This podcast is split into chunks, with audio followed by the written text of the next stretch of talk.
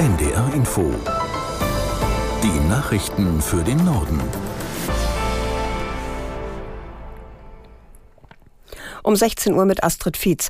Die Politikerin Sarah Wagenknecht hat offiziell die Gründung einer eigenen Partei angekündigt.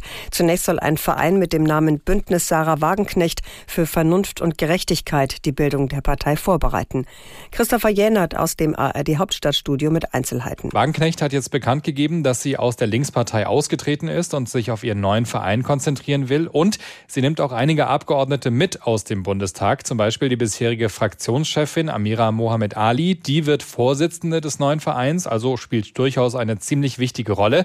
Und jetzt wird es interessant, Sarah Wagenknecht und auch ihre Unterstützer wollen in der Linksfraktion bleiben im Bundestag, obwohl sie ja eigentlich eine Konkurrenz zur Linken gründen wollen. Und da ist unklar, ob das so geht. Der linken Parteichef Martin Schirdewan hat schon angedeutet, dass er dagegen vorgehen will. Rechtlich ist das aber unklar, weil bisher ist ja nur ein Verein gegründet worden und keine Partei. Aber Fakt ist, wenn Wagenknecht und ihre Unterstützer auch aus der linken Fraktion austreten, dann war es das, weil dann eben nicht mehr genug Abgeordnete übrig sind für so eine Fraktion.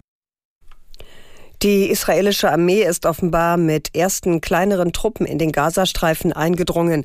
Beobachter gehen aber davon aus, dass die erwartete Bodenoffensive damit noch nicht begonnen hat.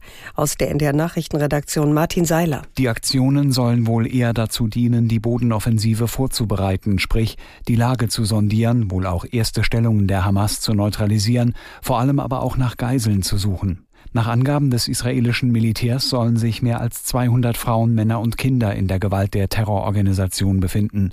Inzwischen ist im Gazastreifen ein weiterer Lkw-Konvoi mit Nahrung, Medikamenten und anderen Hilfsgütern angekommen. Etwa 40 Lastwagen hatten zuvor den Grenzübergang Rafah passiert. Zu wenig monieren die Vereinten Nationen. Es müssten eher 100 Lkw pro Tag sein, um die katastrophale Lage im Gazastreifen zu bekämpfen, hieß es. Kritik gibt es auch nach wie vor an der Haltung Israels, die Lieferung von Treibstoff zu blockieren. Dieser wird dringend gebraucht, um Generatoren etwa in Krankenhäusern zu betreiben. Israel befürchtet aber, dass die Hamas den Sprit anderweitig nutzt. Christiane Benner ist neue Vorsitzende der IG Metall. Die Delegierten des Gewerkschaftstags in Frankfurt am Main wählten die 55-Jährige in das Amt. Damit wird die IG Metall erstmals in ihrer Geschichte von einer Frau geführt. Benner ist Nachfolgerin von Jörg Hofmann, der aus Altersgründen nicht wieder antrat. Sie kündigte an, die Gewerkschaft stärker im Team zu führen. Wir befinden uns mitten im größten Umbau unserer Industrie seit 100 Jahren.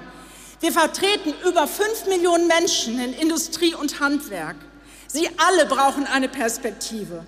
Unsere Industrie in Deutschland muss weiterentwickelt werden und nicht abgewickelt, Kolleginnen und Kollegen. Die neue IG Metall-Vorsitzende Benner. Russland wehrt sich gegen den Verdacht, etwas mit der Beschädigung der Gaspipeline Baltic Connector unter der Ostsee zwischen Finnland und Estland zu tun zu haben. Kreml-Sprecher Pieskow sagte, Moskau sei darin nicht verwickelt. Er wandte sich zugleich gegen Äußerungen des lettischen Präsidenten Rinkevich. Dieser hatte gefordert, die Ostsee für russische Schiffe zu sperren, falls Moskau die Beschädigung der Gasleitung nachgewiesen werde. Finnland hatte Anfang des Monats mitgeteilt, dass die Gaspipeline durch Fremdeinwirkung beschädigt worden sei. Das Landgericht Hannover hat einen Musiker des Schleswig-Holsteinischen Sinfonieorchesters zu sechseinhalb Jahren Haft verurteilt.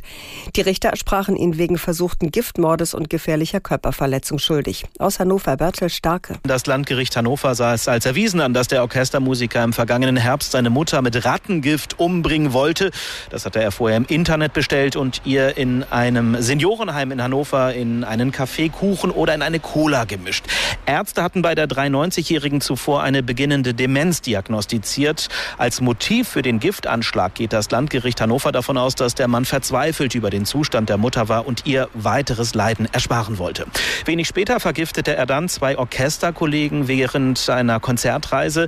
Er reichte ihnen einen Knoblauchdip. Auch darin befand sich Rattengift. Mit den beiden Musikern war der Mann jahrzehntelang befreundet. In dem Sinfonieorchester fühlte sich der 62-Jährige nun zunehmend gemobbt. Seine beiden Orchesterkollegen hätten ihm dabei nicht beigestanden und aus diesem Grund habe er den beiden dann einen Denkzettel verpassen wollen. Das waren die Nachrichten.